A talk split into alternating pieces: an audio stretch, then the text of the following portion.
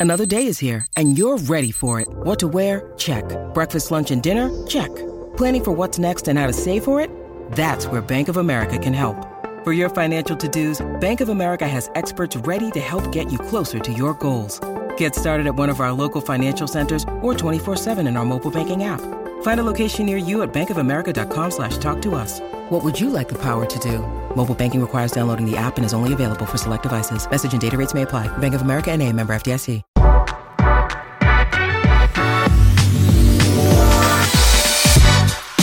Right, welcome into the Nick Bob podcast. As Bo Ruud has given me the what was that? That was the the Outsiders from from WCW, yeah, uh, the NWO, the NWO. Well, before we expand on that, we're live from the AOI studios, in aka my basement office. So Bo is here. You know what's great, Bo, is that we are going to be able to do a pod forever long. We're going to do a pod, and we're going to be comfortable swiveling around the entire time. Right? That's a good feeling. We're swiveling more than people know. We're rotating. We're just we're rotating. We're constantly in motion, and it's all because this chair is awesome. It's the Aeron chair from Herman Miller. Uh, good people at AOI hooked me up with this chair, and this chair is mastered with the latest research around the science of sitting, advancements in materials, manufacturing, and technology. If you're looking for some new office chairs, or you just want a new chair for yourself, go check out the Aeron from Herman Miller. Uh, check out AOI online, AOIcorp.com AOIcorp.com or give them a call 402 896 5520. Remember to subscribe to the podcast. Just click that subscribe button. That way you don't miss any of the nonsense that yours truly and uh, Bo Ruud will spew out. So we are recording this on Monday night. It is 7 o'clock. It is January 13th. The national championship game is kicked off, but I wanted to, I was like, I got to get you in here because I'm I'm heading to Indianapolis, so it's just travel things going to be hard for us to figure out to do a, a pod. So, do we need to pull like a Simpsons? Remember when they they recorded? Remember Moe was like, "Congratulations to the Atlanta Falcons. So right now we should like have two like, man, I can't believe Clemson won. Man, how about Burrow finishing off the great year? We got to have like a dual We'll, we'll record two different uh, versions, intros to the yeah. And we're gonna guess what happens. The I mean LSU. Well, this is stupid because people I'm- will know by then. But yeah, I mean, th- like this is where we'll we'll have to walk it back. But I, if we're making predictions, I think it's LSU. I think they're going to because we, you and I were saying that like I think it took a pretty freaky set of badly missed calls for Clemson for Ohio State to not just win, but win by like two touchdowns. yeah. So, and I don't know, there, there gets to a point where, yeah, crazy things happen, and we'll get into some of the stuff we saw in the NFL playoffs. Like, I don't know if anybody saw the Tennessee just blowing Baltimore out like they did, but I don't know. For I mean, LSU's just been kind of rocking people all year, so I'm not ready to move off that. Yeah, you know, and I think that from watching that Ohio State Clemson game, it didn't seem like Clemson was as you know head and shoulders better than people I- like they were the year before with those Right. those four the three or four defensive linemen that they lost the NFL draft. I think they were the difference last year, uh, and they don't have those same guys.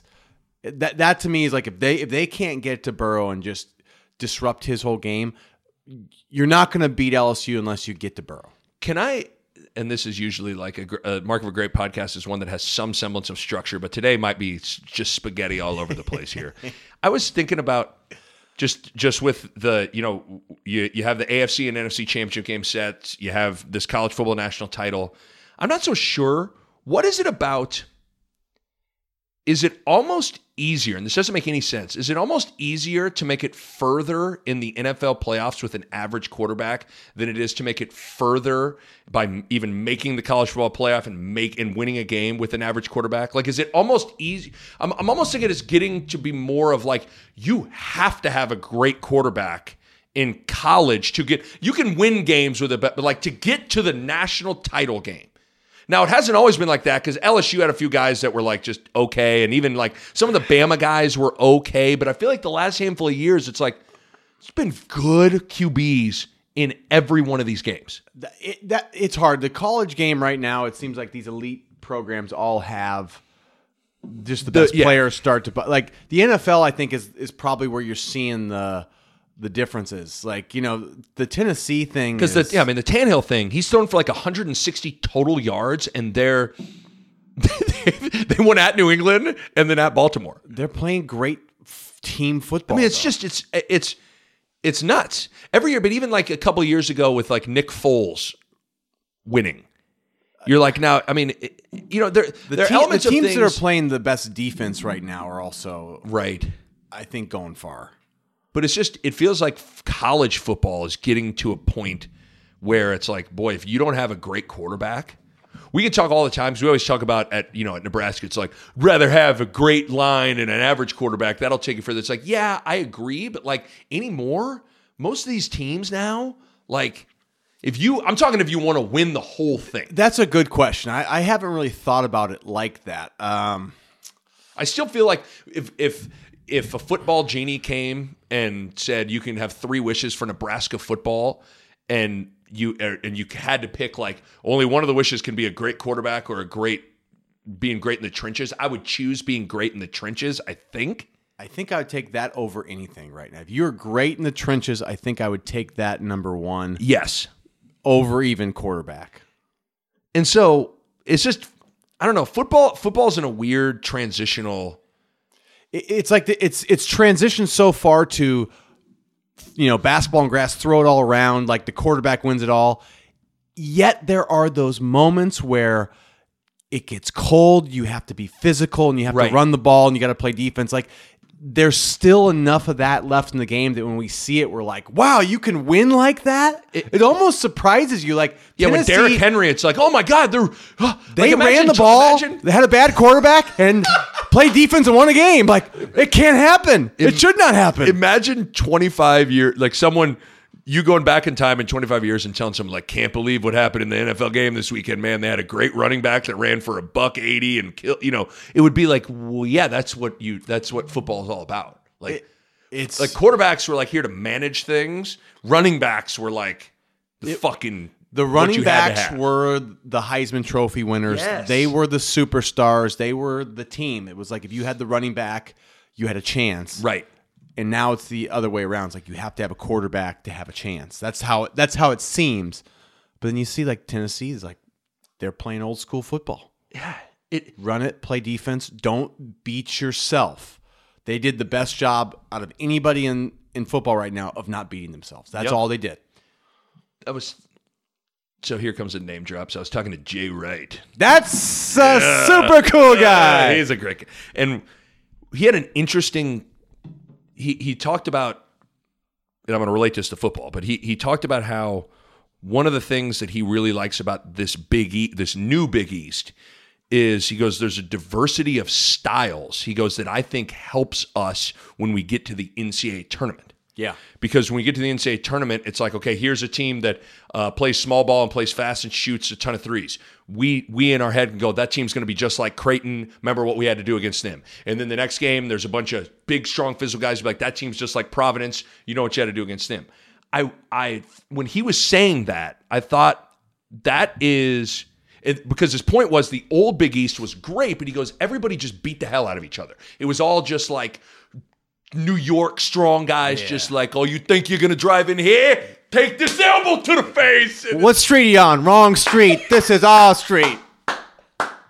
But that's how he's like, we just beat the hell out of each other. He goes, and sometimes we get to the NCAA tournament and we'd play like these different styles, and it was like, you know, it was bizarre. And so I was thinking about like the Big Twelve football, where you wonder like because Oklahoma lost again, and you wonder if like they're just like that conference, you you you have to play that way in some ways to to like win the conference, but like it doesn't. It, you're just like it's going to be hard for that team to ever go beat LSU, Clemson, Ohio State. Yeah, because it's it's a it's probably a more physical, a more like the defenses you're seeing in the SEC and you're seeing with the Big Ten, they're just better.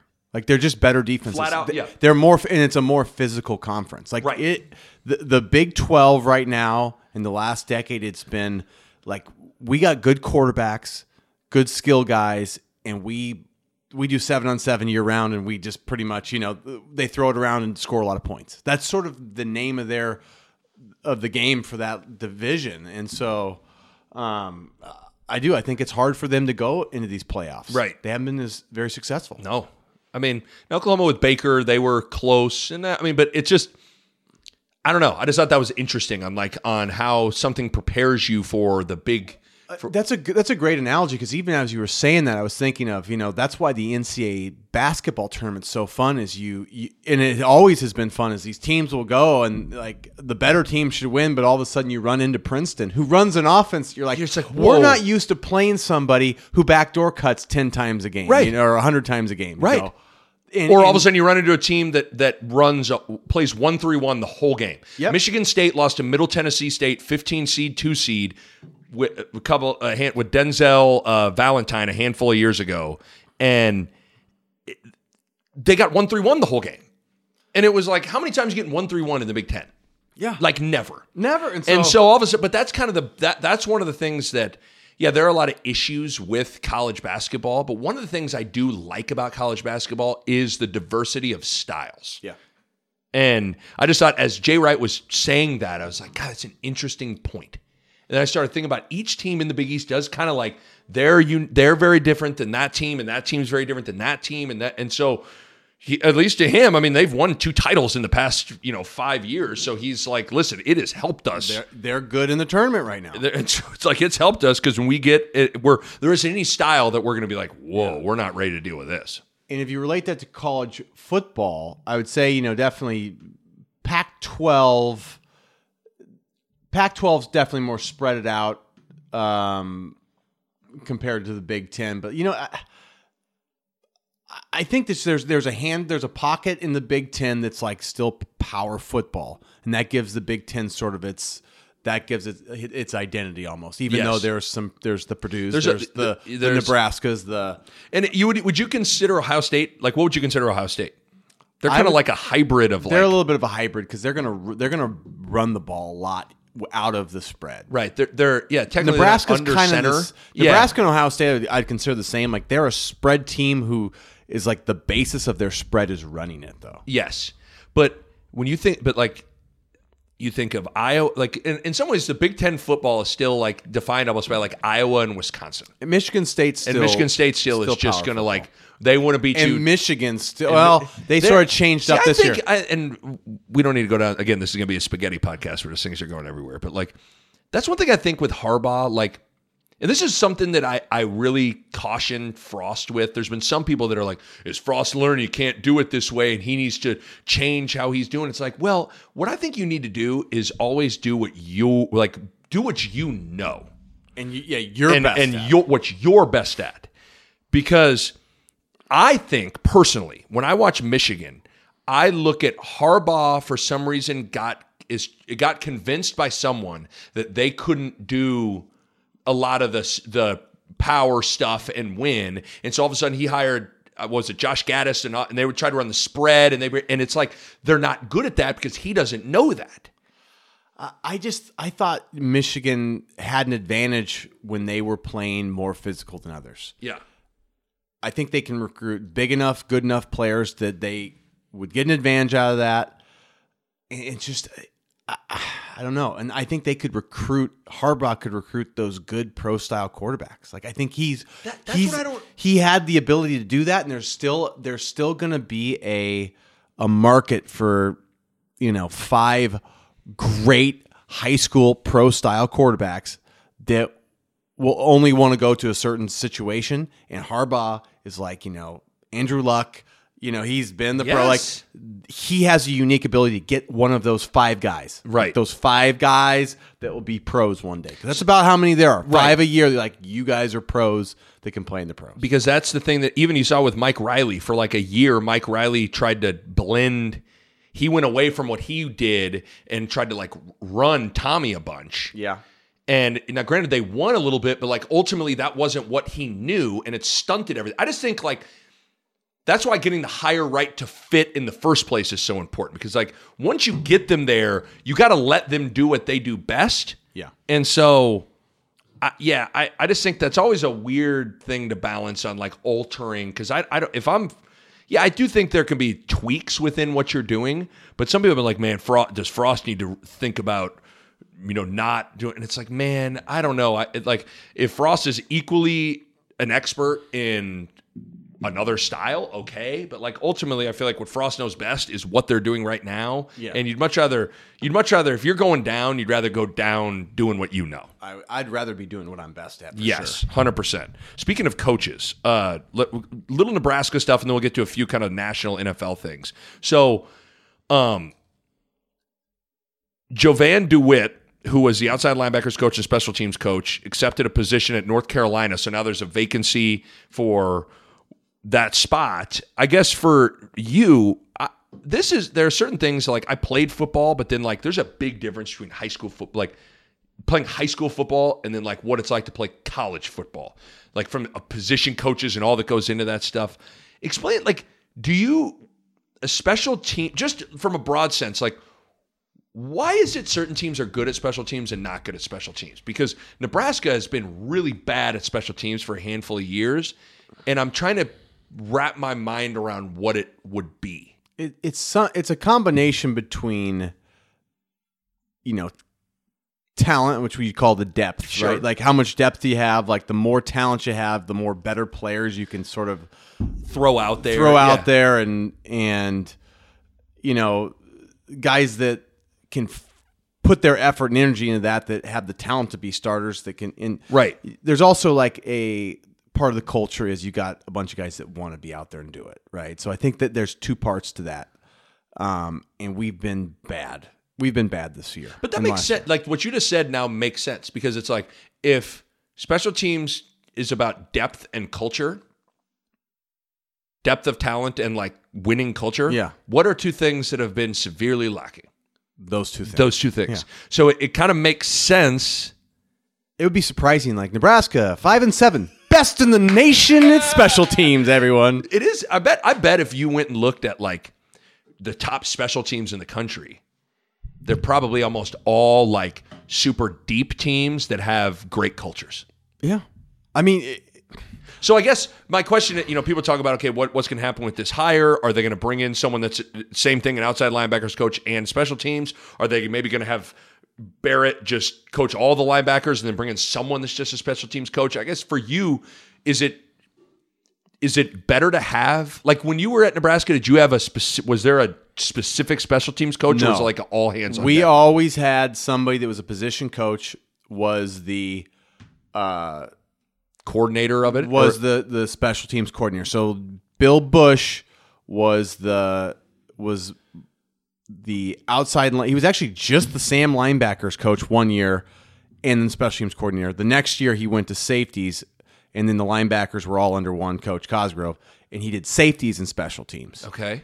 And then we had, I think, then maybe one year we had another coach do the special team. So I mean, but he was, it was, it's always usually, I mean, it's not always that way, but the way I've had it, it was a position coach, and he was then the What's special best? Do you know? Have you ever had a full time in the NFL, you had a full-time. in the NFL, they are special teams coaches. That's all they do. And I, I think your special teams are better if you have one guy that's all he's doing. Because didn't the who the Giants hired? I think the Patriots special teams coach, Uh, right? just recently? Is yeah. this recent? Yeah, yeah, yeah.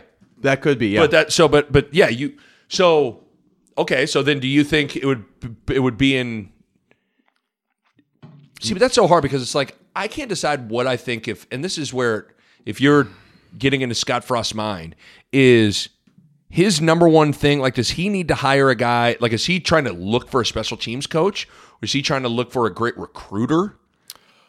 I wonder what he's It- it's that's that's funny because I guess the first thing that came into my mind was with those other coaches getting raises. Those other coaches got raises because they're the best recruiters. Yes. I mean those guys are head and shoulders. I think our best recruiters, like Ryan Held Travis, Travis Fisher, Fisher, yeah. and Ryan Held.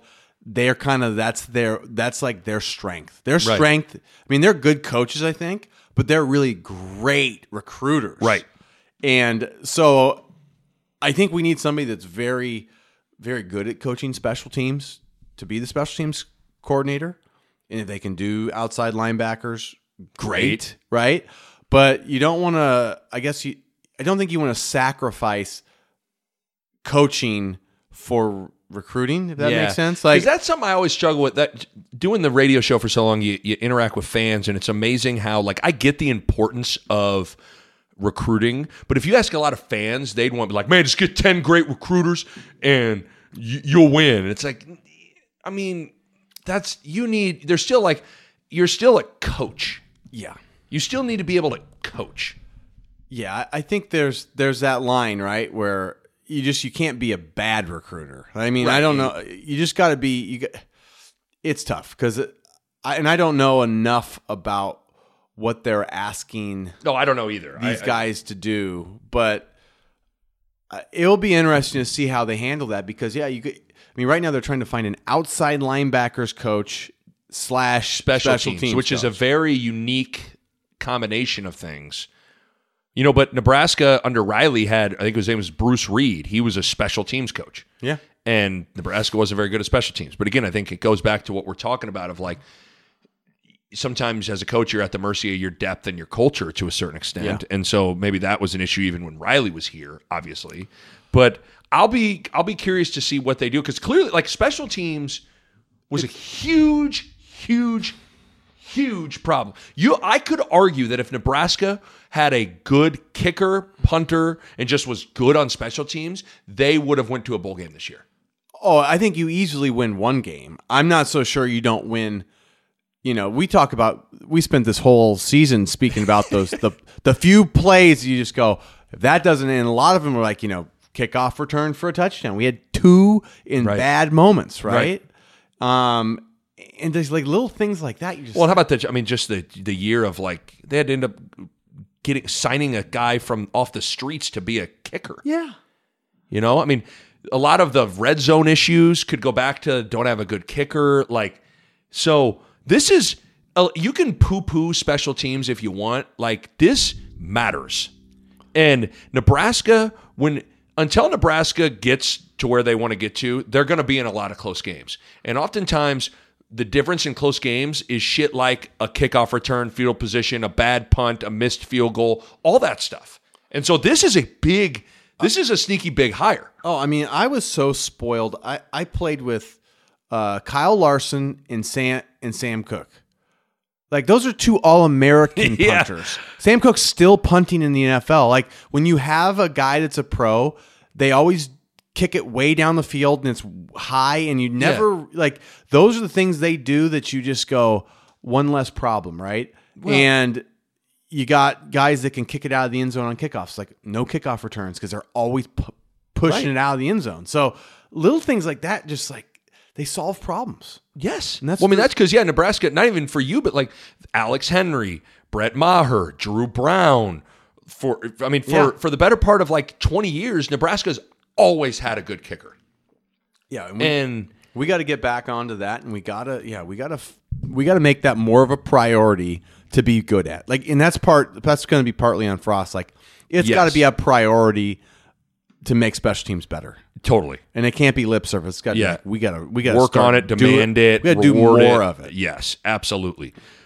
Okay, within that, as a former linebacker, do you need I'm sure like the the duties of an outside linebacker in the 3-4 in this defense compared to an inside linebacker are probably different enough that it would garner having different coaching, but talk about that that So this connection. is this is the part that is going to be very interesting because I grew up in a four three, and usually you you have one linebackers coach for your three linebackers. That's that's typical, right? But when it comes to a three four, it goes inside outside a little bit more because those outside guys are closer to defensive linemen a lot of the time. Like the the way that we're going to play these guys is I mean one of those guys you need to be teaching pass rushing. Like it's a Right. pass rushing type of deal cuz you're almost like a defensive end. So that's where you can do that, but then the linebackers coach is is doing he's kind of put in a spot where like you know during breakdowns, you know in practice, the inside guys aren't going to be working on their edge pass rushing. They just don't do that. Where those Yeah, other guys makes sense. So you would what you'd have to do almost is then for a portion of break up the linebackers. your breakup, you're sending you're sending your your outside guys down with the defensive yeah. line to do their pa- their one because they do one on one pass rush a lot, and they do more pass rushy Right. things, Okay. defensive lineman things. So there's kind of a natural break in there anyway. But it all it does make sense though because they are linebackers. They'll they'll have drops. You know, one of the linebackers ends up being like a, the JoJo position, where Yeah. it's a little bit more of a hybrid. So it, it'll be interesting to see what they do. But it is, so, but because I always wondered that it makes sense based on what you're seeing on the field. But like what you're saying is like what what Coach Dewitt taught on a daily basis compared to what Barrett taught on a daily basis are very different. Yes, because you're playing on that edge. You know, Right. You're you're you're looking at different things. You know, you're looking at tight ends and tackles, mm-hmm. and your drops are very different. And but you, you you have to work on your pass rushing. Like that is what you're doing. You have to work on your pass rushing, setting the edge. You know that it's just different. It's a different. Some- it's a different position. So it sounds like what you're saying is it it it maybe is good to have two separate. If you can, yeah. Yeah. If you could, so if you could have unlimited coaches, you'd have a special teams coordinator, an outside linebackers coach, and an inside linebackers Okay. coach. If you could, you you can, but there's a there's a coaching Yeah, limit, right. And so they just got the the, The I think 10th, the tenth, yeah. where Barrett could even be the inside linebackers coach, um, and so now it's like okay, we're we're we're at ten. Right, but there still is like uh Eh, There's some, someone's going to have to wear two hats a little bit with special teams and another position potentially. So you, you have tight ends coach, you have receivers coach, you have you know. So it's how like much how much though is like you know for instance i'm just looking at a picture of me at kansas so i just thought of like i could have done a million drills on my how to break someone down off the dribble with keith langford but keith was just better at that than i was and I don't know how much Keith really worked on that. He was kind of just born with the ability to just fucking get around people.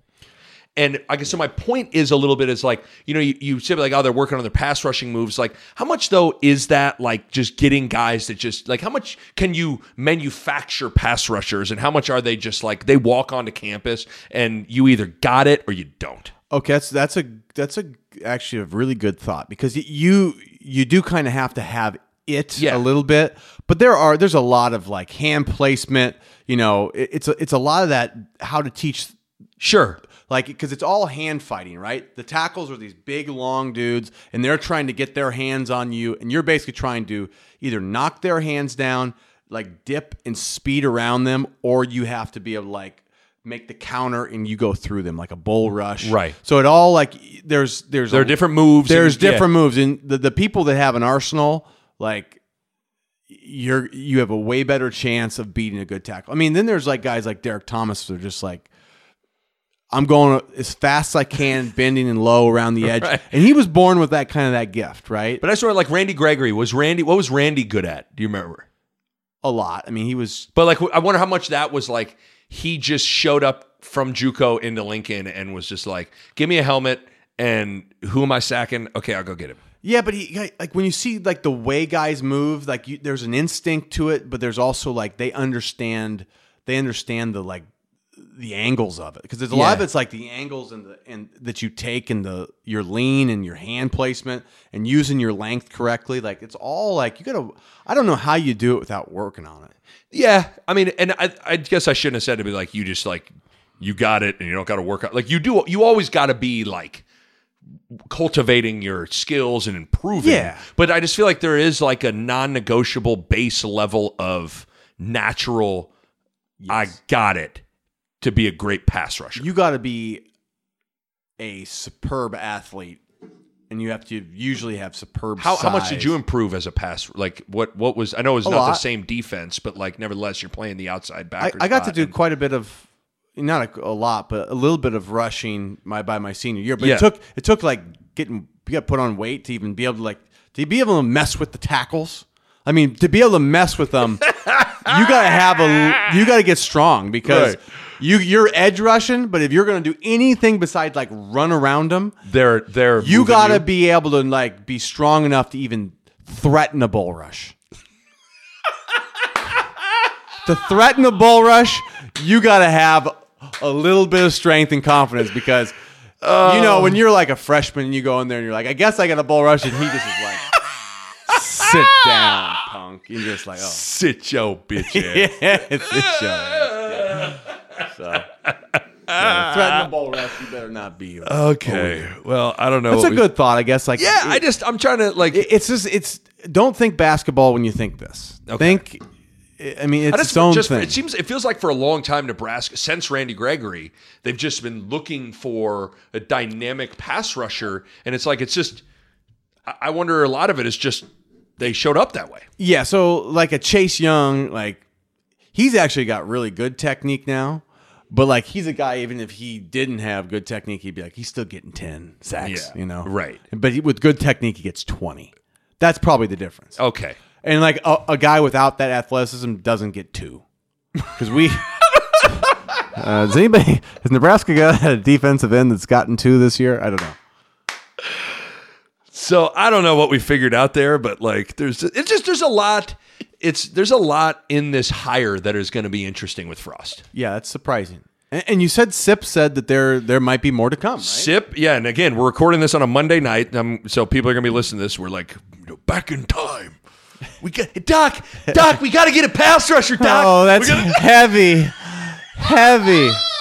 Maya, Maya. I could be Maya. You're Mayor Goldie Wilson. I don't know. hey, you, get, get your damn hands on that tackle and pass rush.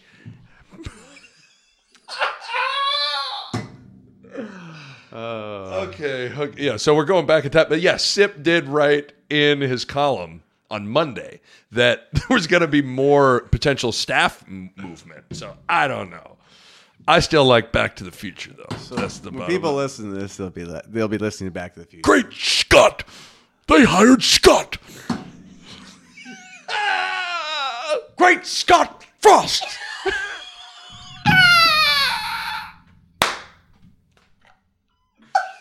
Do we have anybody with a Mick in our name? Like, um, a Mick something? Marty, Mc- do we have a Marty or a Mick? Great Scott Frost. Great Scott Frost. Whew, okay, I gotta get a hold of myself. I got real tears going here. Sometimes it's just the simple jokes that are good. Oh, great Scott Frost. Has anyone else in the history of like life or cinema said great Scott other than Doc? Um, had to have been right. I mean, because where did that? Where does what is that? What is he talking? Like, what is the origination of that phrase? Because Scott's not like a biblical name. He'd be like, "And Jesus and said to Scott, no, did you order the pizza or who ordered it?" Did you think? It's not like it's a biblical name. It's like, and Moses said to Scott that. So in the movie, I think Doc Brown's uh, he's big into all this. You know, his dog's name's Einstein. He talks, you have a talks great about. memory. We were talking Newton. about Wayne's World. You had like, you're, you're I think I've watched them both very recently, though. Oh, okay, well, So- Jesus. not not Scott Fitzgerald, but there's another. Is there a Scott uh, scientist that I'm forgetting? I think it's this, I, it's probably going to be an obvious one. Mr. Do I look like Mr. I know Bill Nye. I You're know. good at being a pretend nerd, is what you're really Yes. good at. Or like, was there a who is the sixth man on the? I'm like, oh yeah, that was da da da da. But like, name one, name one other scientist other than Bill Nye. uh, uh, I don't got anything, but I don't, I don't know. Who is Jonas Salk? But I don't know the origination. We'll get my, we'll Google it. Oh, let's not Google it now. You're big on that. Like, you don't like that. You don't like when people Google the answers in the moment. You want people to marinate. You'll and feel the never get a chance to have a good discussion, like a the discussions based on we have to figure out. Like I think it's this, you think it's that. We debate why we're right. Those are fun. And once the Google on your phone got so good, there's none of that because it's well, here's the answer, and you go, oh, that that's right, yeah. Because that's what you and I were. I can't remember where we were. We we couldn't remember Austin Powers' girlfriend in Austin Powers One, who who the actress was, and I'm already blanking on it again. I, Elizabeth Hurley. Is that right? Yeah. No. No, the blonde The Blonde. Vanessa. It's we're not going to Google it, but No, but- she's she had dark hair. That's Elizabeth Hurley. Yeah. Are we sure? Yeah. Heather Heather Graham. Graham's the second one. Okay. That was Felicity Shagwell. Yes. but we had that moment, and I and we Googled it, and I felt like when, whenever you Google it, it kind of ends the conversation. You go, oh. And then speaking of Google, I wonder if kids doing homework these days, like, Do you ever have to think of the answer? well, or like you, I remember like doing homework, and if like you got just you were stumped, it was over. Like you were you just like got halfway through your homework, and were just like, we had Encyclopedia Britannicas in our house. You'd be like. Did A grizzly bear's habitat is mountains. You're like, great Scott, great Scott Frost. what that? But yeah, if you were doing homework back in the day and you didn't know what the hell was going on, now like, could you just like math? I just don't even understand. I mean, you could type in. I figured I could ask Google anything and it would know what the I think, answer. I think school should be like, all right, kids, like, um, who was the king of Russia in 1747? How do you find that answer? Like, the kid raised his hands, like, you type it into Google and hit enter, and they're like, very good, Good. Charlie. That's it. You have an Very A. good. There's no. I mean, that's all. you it's, use the internet again. That's the answer. There will never because anymore. I mean, the chance like because there used to be like there might be a time where you don't have a calculator. Remember that was always the line with like why can't I just be like might be a time. It's like now that time is like never. But think about the movie Castaway. When he was there, he was calculating when the tide was coming, how far his boat, uh, or how far the plane was to where his little uh, his little Yeah, raft. And he did. He remembered like all the all the stuff. Smart. That is true. I can't even begin to express my like your movie knowledge right now is just through the red. if only I could remember other things like that. That's that's true. I mean, Castaway is the ultimate example of like, does he make it off the island without really good base feel of math? I think he had a good feel and understood. Then he had started to understand the tide and Yeah. which direction he needed to go. Do you think you'd live longer than me on the island of Castaway? I know I'd live longer than you. yeah. The question is, do you make it more than a week? No. Like, is there a Marriott on this island, dog? Where the Marriott at, man? Do you know how much money I would pay To see have a video of you on a on an island by yourself and what would happen that for you'd go insane. I think for for a while, you would go insane. I, I probably would. you would go cuckoo. I would go mean, totally cuckoo. Totally cuckoo. It's in you to go cuckoo. It's in you to go cuckoo. You know it's it the is. most real thing you anyone's know ever that said is to me. right too. Oh. How do we get onto this? Oh, back in time with uh with Back to the Future. Okay. Predicting tonight's game and Yeah. what's going to happen with Oh coaching. Great Scott Frost is great. Speaking of Scott Frost, okay, next topic. There was a stat that I heard on Sports Iconic, and then I text Bishop about it, and I got it. According to Parker Parker Gabriel, Peter Gabriel, no, Parker Gabriel, of the hundred, there's a sledgehammer joke in this. Okay, I, I couldn't remember. Sledgehammer, sledgehammer. Every time I read a Parker Gabriel section You now, think it- I'm going to think that now. I'd never thought that before. He got way cooler tonight. He just got cool. Who's what movie is Peter Gabriel in your eyes? Is that one of his songs? Yes, what you're 80s thinking movie? John Cusack in Say Anything. He- that's what he's holding up with the stereo. You watched it, didn't you? yeah, and I couldn't believe how non that was a very nothing scene. I thought that was gonna be like the climax of the movie. He was gonna like that like she shunned him. She like glanced out the window and was like, "Get the fuck out of here." And that was Weird it. that that one has stood out. so why? Why would and why that scene? I don't know. Because that scene didn't lead it. You had me at hello led to That was the that scene. was the moment that they got back together. You know what I mean? That that scene was nothing, absolutely nothing. So Parker Peter Gabriel. Peter Gabriel. Your weekly column brings the sledgehammer. It should be the sledgehammer with Parker Gabriel. I he, I can't believe I never thought that before. I Great, thought- great reference. Yes.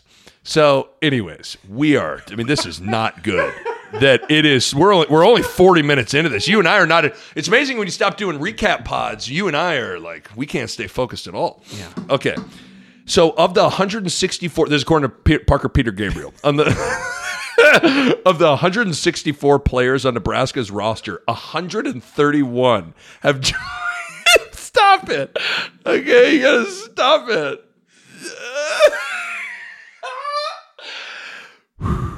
I think he won uh, Nebraska Sports Writer of the Year too. So shouts out to Parker Peter Gabriel. Good for him. Finally, P- Peter Gabriel getting the recognition he deserves.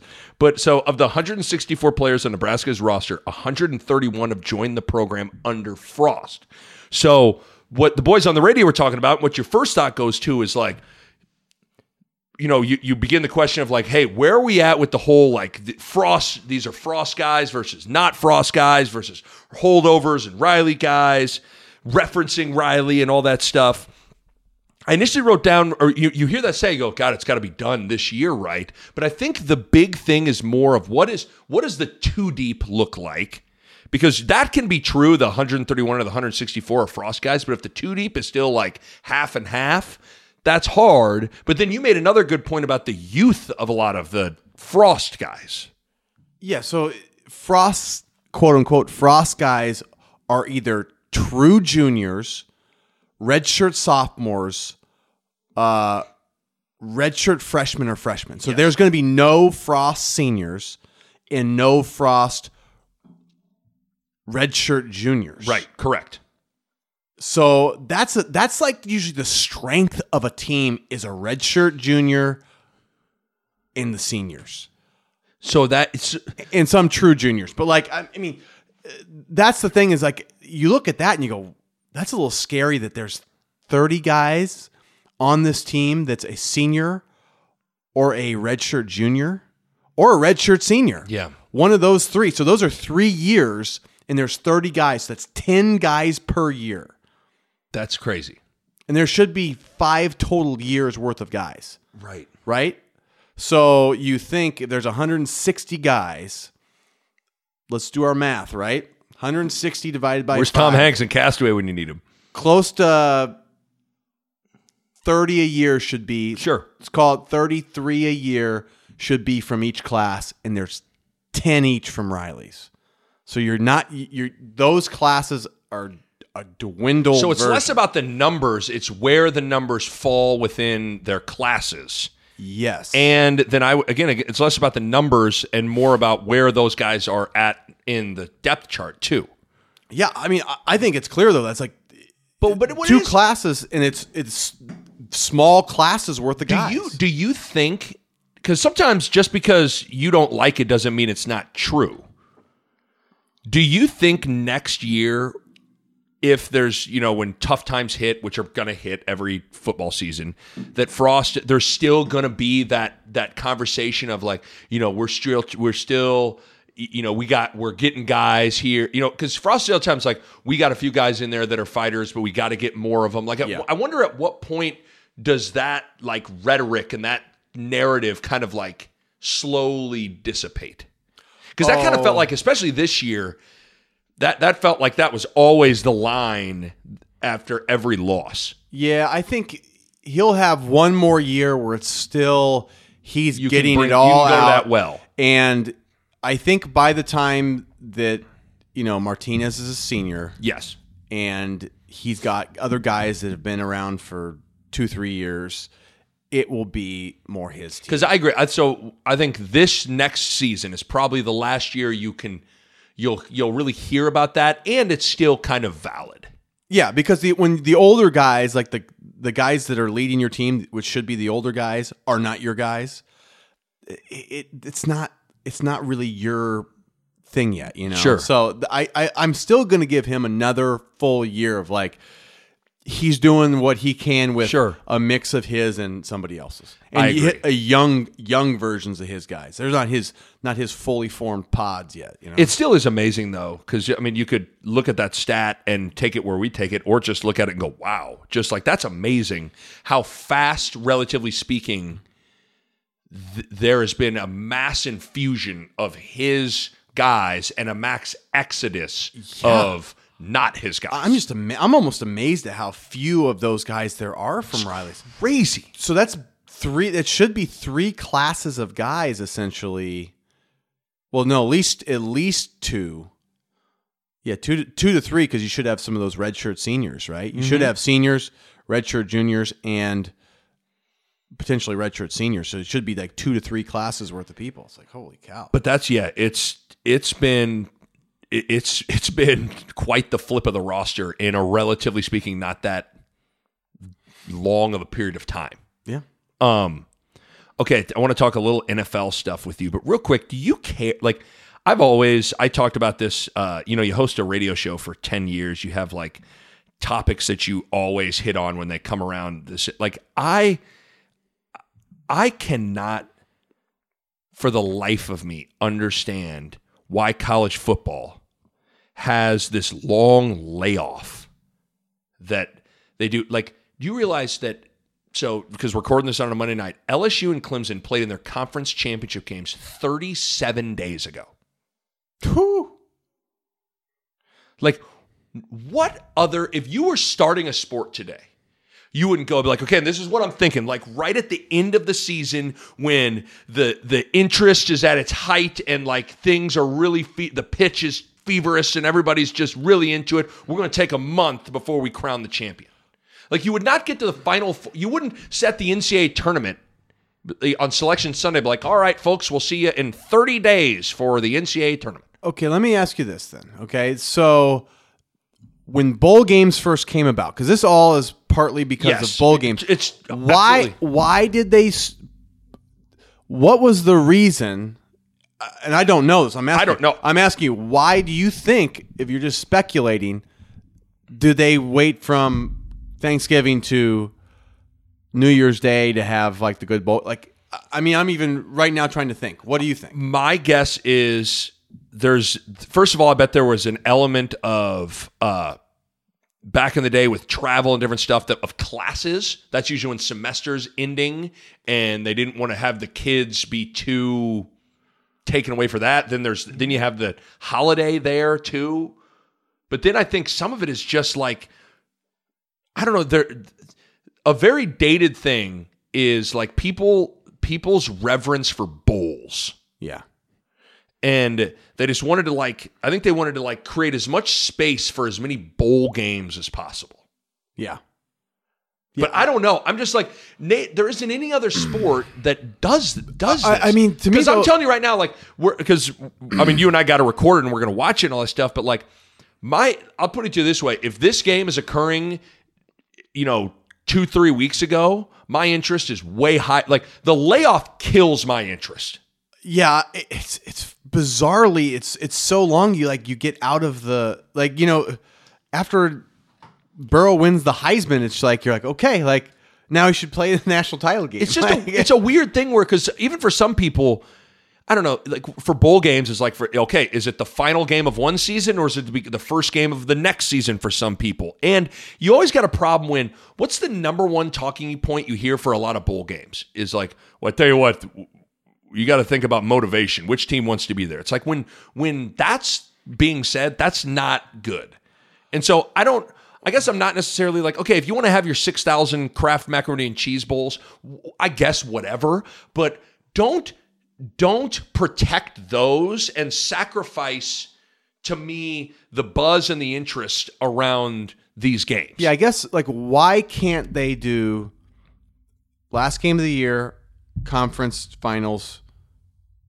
Semifinal. No, I mean or yeah, or last game of the year and then you do your your conference championship and then the next week is like a bowl game. That, I don't know. I, I don't. I mean, it, especially like I, I don't know. I don't. I don't understand. Is that. it because fine I, I guess think finals are But like, I if during a lot of schools, like for a lot of college baseball players, have the have the NCAA tournament, the College World Series, right as like semesters are ending up. Division two teams have like sixteen team playoffs, and or FCS schools, you know, and they find a way. So I think I just think a lot of it is the sanct. They want to protect bowl games, and then a lot a lot of it is well, because this is whenever like what I hear from people. Well, that's just the way it's always been. It's like. Well, that doesn't necessarily make it right. Yeah, I guess if there's a if there's somebody out there that's like a big time, you know, college football history buff that like understands why in the 1940s, 50s, or 60s they they said, okay, New Year's Day bowl game. This is why we're doing it. I would like to know because I have no clue why they do have that layoff. No, I- no, no, no sport has a no sport. I mean, the Super Bowl after these AFC and NFC title games, they'll have two weeks and then the Super Bowl. Yeah. and okay, like whatever. Two weeks is a lot different than like. I mean, just think about how it like those conference title games, and you're waiting for who's in the playoff. Like, Yeah. you get the playoff set, and then it's just this massive layoff Yeah, three, four weeks of just of just not. And so, what I think, I don't know. I don't know if you like. Are you? I'm a expand the playoff to eight guy. Are you? Okay, so what I think they should do is so here comes your conference championship games. You expand the playoff to eight. The next week, so the next Saturday is your first round games where the top seeds are at home. Yep. Then you got your playoff, and then however you want to do it, you can take a week off and play your semifinals one week and then the finals in the next week. Or the next week, you can play the semifinals. And if you want to do it like the Super Bowl and take two weeks and then play the finals. Well, th- then you could play it. So if you did, so if you did uh, Conference championships, first weekend of December. first week and then you do the second weekend would be the first, First round. round because then you could get the next one you could be would, would that be post christmas then Well, so like this year, the conference championships were on December 7th. okay So you then could have had the first round of the playoff of the 18 playoff on December 14th. okay Then the next week is December 21st.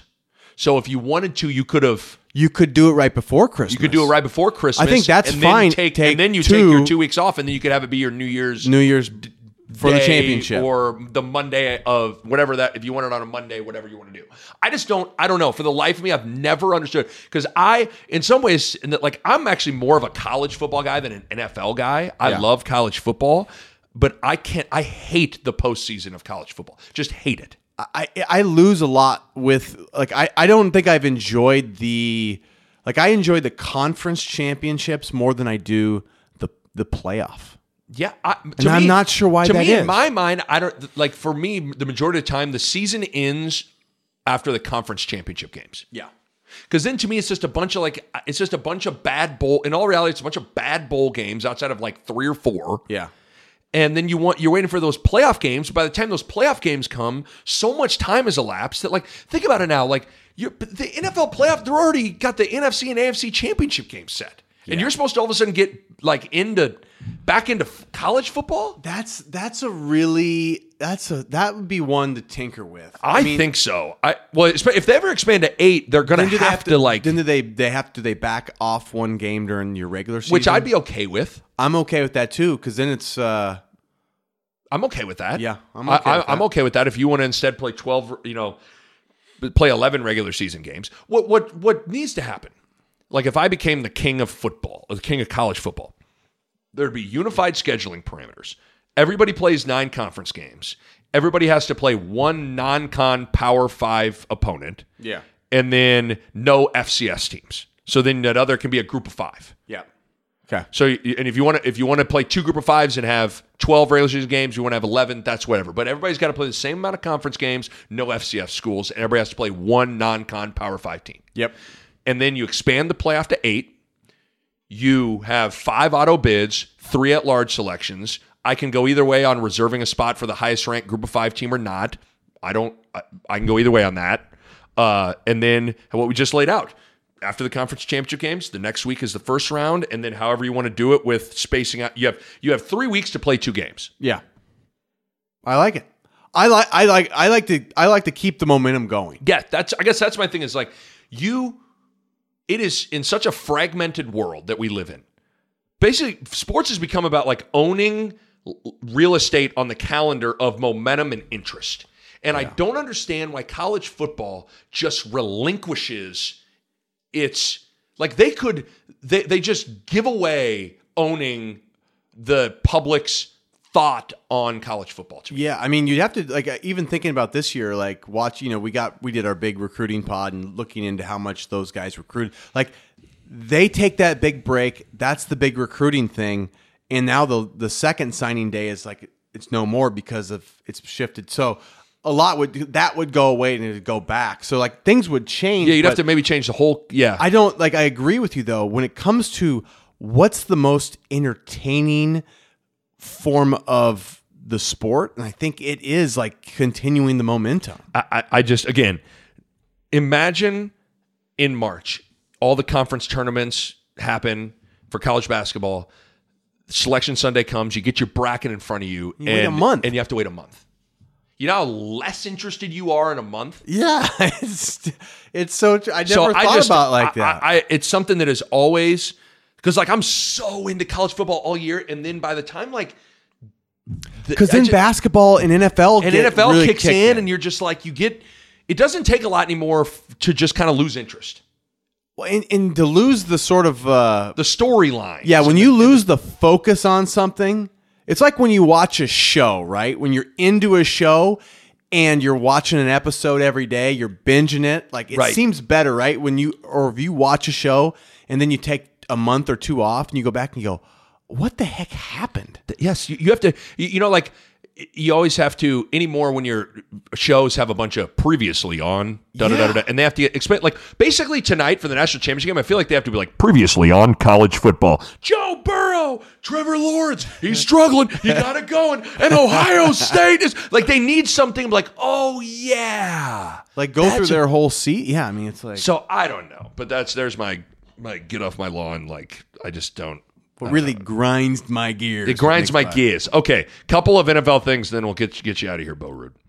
So the NFL playoffs uh, have been really interesting. Um, I wrote down like a, a handful of things.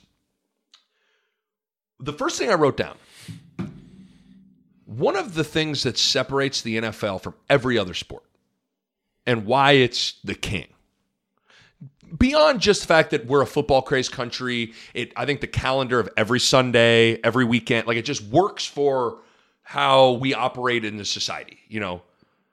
But one of the things that makes the NFL so great is how fast things can change for an NFL franchise. The San Francisco 49ers sucked 2 years ago. Like sucked. And now they're like are they, they're probably the best team. Yeah, they they're probably favorites to win the Super Bowl. No other sport outside of like when LeBron goes from Miami to Cleveland and they go like you just don't see that in in other sports. and you definitely don't see it in college football. Like No. n- two years, you don't go from the worst to the best. Like you just don't. I mean, the the Central Florida thing is Yeah. fluky, but they weren't in the, the best conferences Right. either. Like to be in a major conference And to go be from the worst team for a couple years to we're playing for the national championship doesn't exist. That does not exist. And and and it just, and it goes both ways. You know, for a while like uh it's not that long ago that Atlanta was up 28 to 3 and going to win the Super Bowl. Now Atlanta's not Falling off. Uh, Philly, Philly wa- uh, has been a great team. You know, they're still pretty good, but like they, you kind of felt like they were here to really They, stay. they at least made the playoffs. They at though, least made but- the playoffs.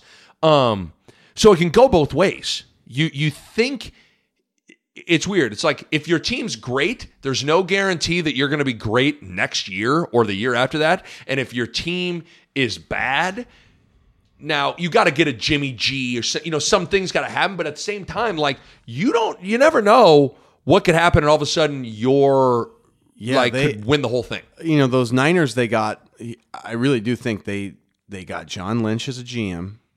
He Kyle Shanahan, Chi- Kyle yeah. Shanahan. They trade for Garoppolo and they just I think they drafted a certain kind of player, Right. like tough, smart, like talented players, and they've just they've ascended quickly.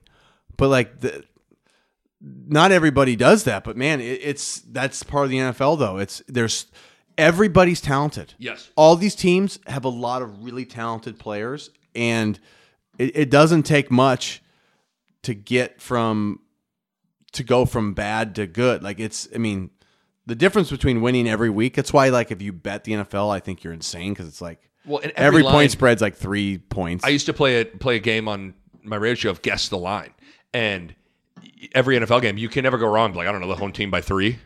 You're gonna I mean because it's like every game's pretty much because three points is like a coin flip. yeah, I you mean, know, and so but that's how. But I guess that's the first thing I wrote down. The second thing I wrote down, I want to talk about Lamar Jackson and what happened with the Ravens. yeah. So Lamar Jackson's going to be the NFL MVP. But it is kind of amazing, and we talked a little bit about this with Martinez this year. It, it's amazing how quickly we want to tear down those that have actually accomplished something and how quickly we want to anoint someone before they accomplish anything. Like people want to write off like like Brady loses and it's like done, bum, it's over, never going to happen again. He's garbage. But so we're quick to do that, but th- we're also quick to anoint Lamar Jackson as like the second coming of Yeah. like and I just find that interesting how like when someone's on the mountaintop we'll tear them down fast and when someone's on their way to the mountaintop we'll try to push them up to the top of it before they even fucking do anything to get there. Lamar Jackson has won zero playoff games people. like I guess and I'm not anti Lamar Jackson, but it's just kind of uh, it's odd how that is with some people. It, it's the culture we're in now. It's wherever you're at. We're hoping you get to the opposite place. Perfect. I want you. I want you to like. if I could, if I could, I would have you get on your get your coat on and leave because that is the most. That is the perfect description of sports in 2020. That's all I can think of because it seems like that's all there's people are doing. That is perfect. Wherever you're at, the masses want you to go to the complete opposite place. So Get off of there, you. I think you're ready for a promotion. Like, That's you know, like- exactly right. that's it. That's exactly right. I didn't think about it until you said it, but like there there is some there are some people. Maybe I'm maybe not. I don't know. But there's that's the sense you get. This is a sense I get that if you polled a lot of people, if you could have Lamar Jackson or Russell Wilson, they would take Lamar Jackson. And I think those people are out of their motherfucking minds. I, I think here's the here's the Lamar Jackson issue. I think if you and I didn't watch enough of him. I saw, I saw his highlights, most of his highlights. He was insanely good this year. insanely good. But as we know, as we have, the NFL has proven over and over and over again, even though they're trying to make these rules, you can't ever hurt the quarterback. If you're a quarterback and you run, you will not survive. right. That's it. That's Yeah. the rule. And I don't know. I don't know any other rule until that rule is disproven. But that's the rule now. Like it's that's science to me until somebody says like, no, those missiles, Right, Those defensive back missiles and linebackers and like 290 pound four four DNs until they can't hit him at all. Like that's what's going to happen. You're going to run and you're going to get hurt. Right. And that's the thing is like Russell Wilson, he scrambles and he runs from a from the pass game, but like he doesn't do designed runs at all, like ten oh, All- times as much. a game. Yeah. Right. And Lamar Jackson's amazing, but the Lamar Jackson, like what you're betting against with Lamar Jackson, is not that he's awesome because he is. It's that can he survive doing this? And and okay, and well, I'm going to sound like a hypocrite here, but the reason I went so hard in the paint on that initial thought was more in reaction to the to the rhetoric you hear throughout Yeah. the year. But with all that said, I also don't know why we have to have like a State of the Union referendum on how good or bad cert a coach is, a player is after every like the Ravens just lost. Okay, like that doesn't mean Lamar Jackson stinks.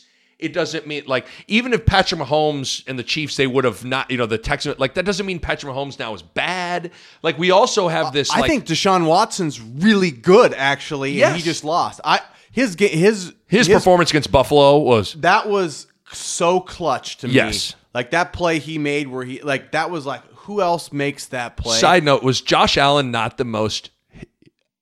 Was that not the most laughably amazing, awful, great performance you've ever seen in your life? well, you know, he took the he took a couple sacks and he about fumbled it three times, about three interceptions.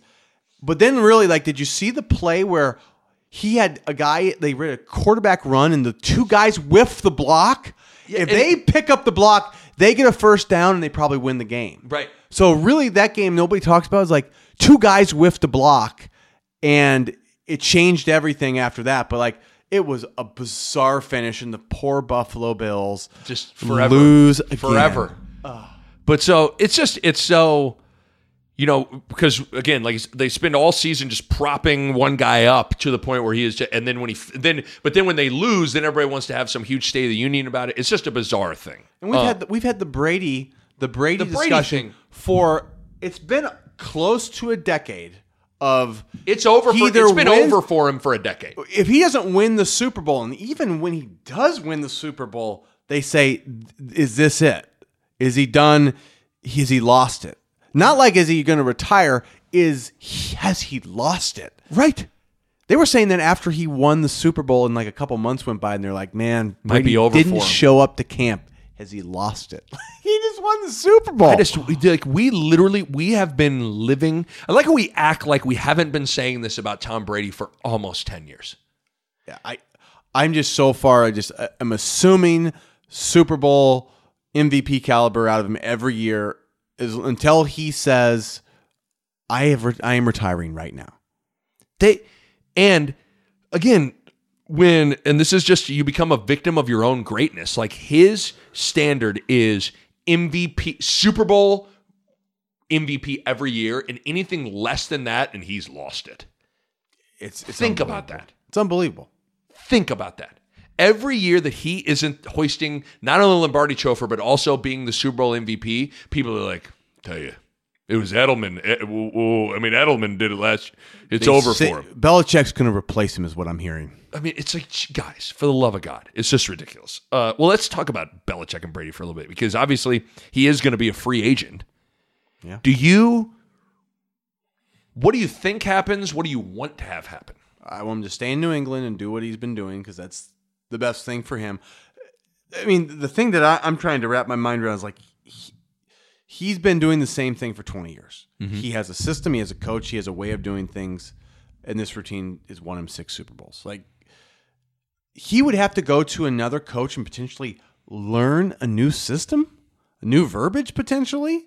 I, I don't I don't know. Maybe they would change for him, but like eh, eh, when you're that far down your career, time is valuable. Right. Why would you want to spend that extra time doing that when you know right now like like last year he was enjoying time more with his family when he could, Right. but he's still going to do his work to get himself ready, but why would you want to spend that extra time that you have like trying to learn a, a new city and a new playbook, a new like that is why more than anything I just go that seems crazy to me to go anywhere else. because it because the one thing that is interesting is when you think about a lot of like there are more all-time greats than you think that don't you know like Montana went to the Chiefs for a little bit. Favre was with the Vikings and the Jets for a little bit. Uh, Jordan went to the Washington Wizards for a handful of years. Uh, you know Shaq played on every fucking team in the league for Yeah. his final like you know six you know 5 years or whatever it was 3 4 years so this happens more than I think we want it. Like we always in our minds, we just don't even remember the Jordan Wizard years, and we don't even like really. I don't even really feel like the you know the Montana Chiefs stuff. It's like when I close my eyes, I can't even picture him in a Chiefs uniform. yeah. And so, but if this happens more than you think, I just But only only LeBron had a choice. yeah Ma- Favre, Montana, those guys yeah they kind of got like, hey man, they got heave hoed. You know, See, and that's the thing too is like if if Jimmy G were still in New England and they want like there is no heir apparent right now. it makes no sense for either party, New England and Tom Brady, to to part ways. I- I don't- they need each other. Like I said, you just moved from Omaha to Lincoln. And it it was it took like it was brutal. Moving is brutal. Why would you ever want to move? I, don't I mean I like I gained like a level of like reverence for people that like endure that. It's it, it takes a lot out of you. And like I said, this guy is he's nearing the end. And when you're nearing the end, I think you want to like cut out all the BS so you can focus your time and energy on the stuff that like keeps you in it and keeps you good. And when you move and switch teams and switch playbooks and coaches and teammates, you have to spend time and energy on other things. And I think to me that's like um, I think Can that's I a problem. I'll play devil's advocate for a second. wouldn't it kind of be fitting for both guys' personalities to go their separate ways?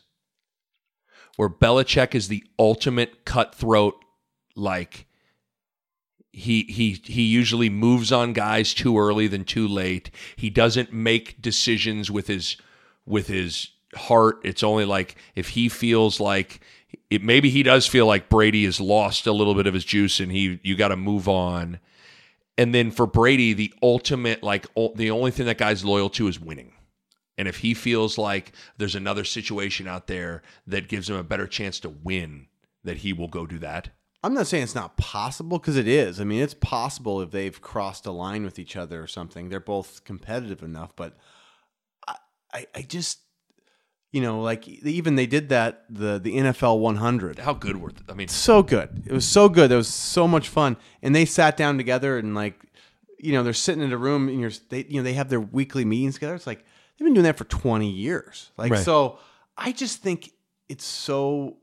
It just seems so like far fetched that they It- would. it's- that like Brady would be like playing for the Chargers next year, or like playing for, the Titans. the Titans or the whoever, right?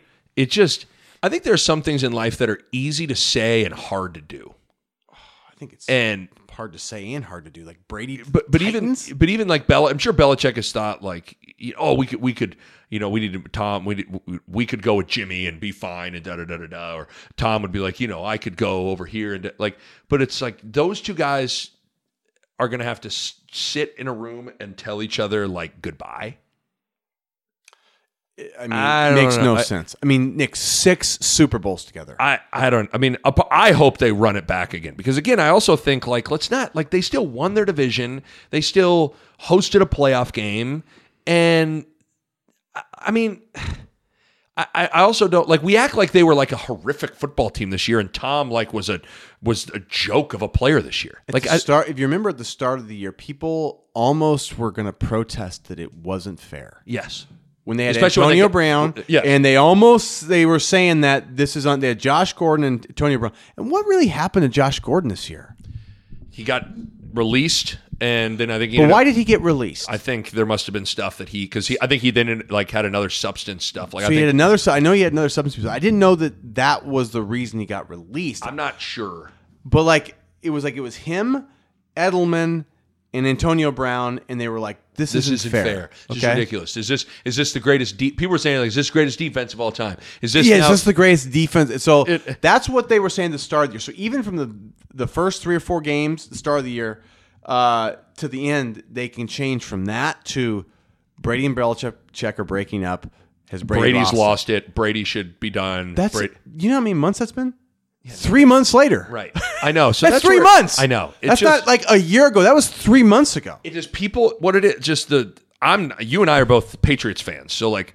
I, but people are so. I just think the vast majority of people are so sick of Brady and Belichick that they are just at every single moment going to.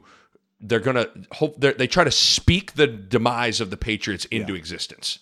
I, I will say this: I I want no part of that. Like I want no part of that happening. I will say though, I was a big. I loved Brett Favre, and that Favre year in Minnesota was one of my favorite years of of a team's football. Like Right. I loved that year's Minnesota team because Favre it was Favre, Adrian Peterson, and you could tell like Favre showing up elevated that team to a place they didn't know they could go to. And you remember the throw he had against the Niners? Yes. And then he led them to the NFC title game, and he basically would have beat.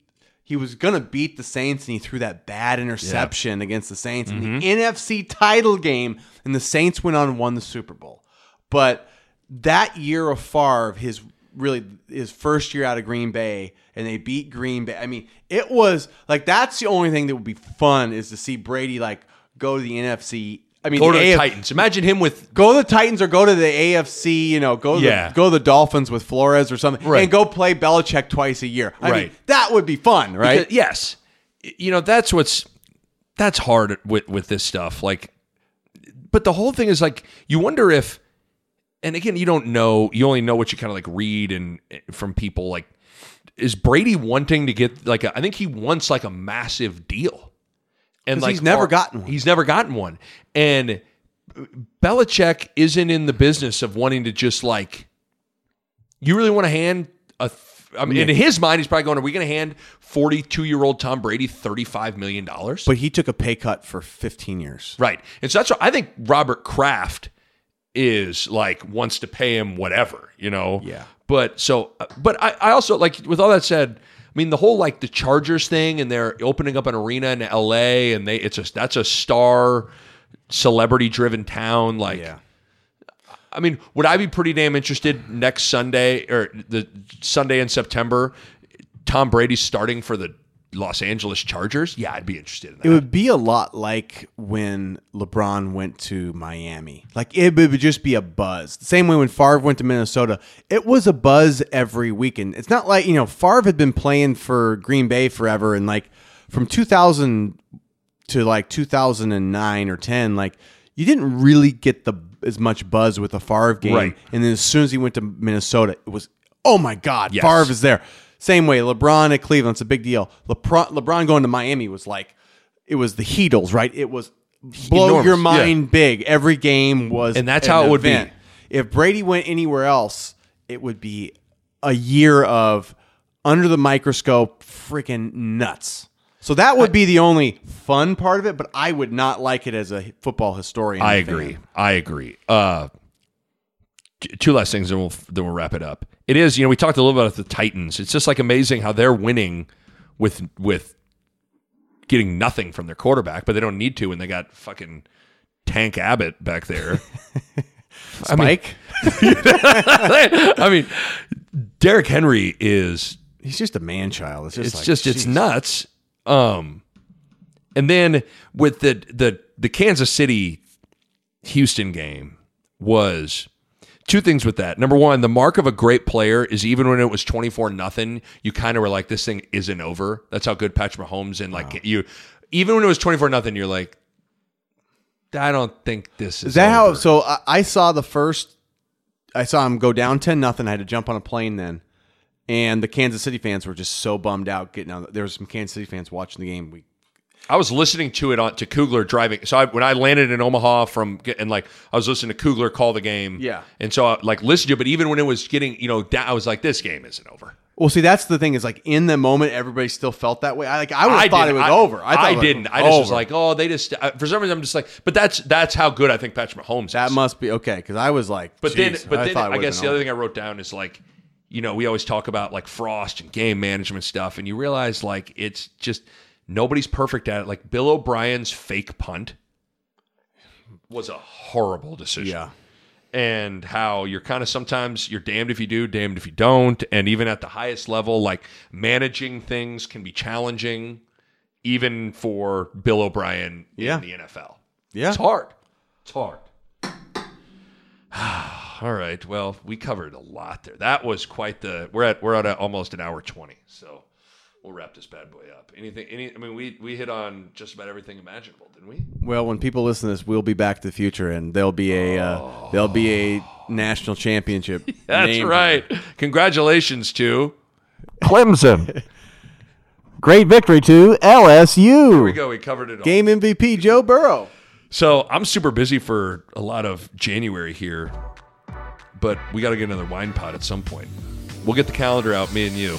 We'll figure out a, a little wine pot action. Still got the wine opener down here, so I miss missed it already. oh god, it'll be good. All right, Cheers, and the LaCroix, the LaCroix pot. All right, Bill Robert Ruud. I love it. Thanks, guys.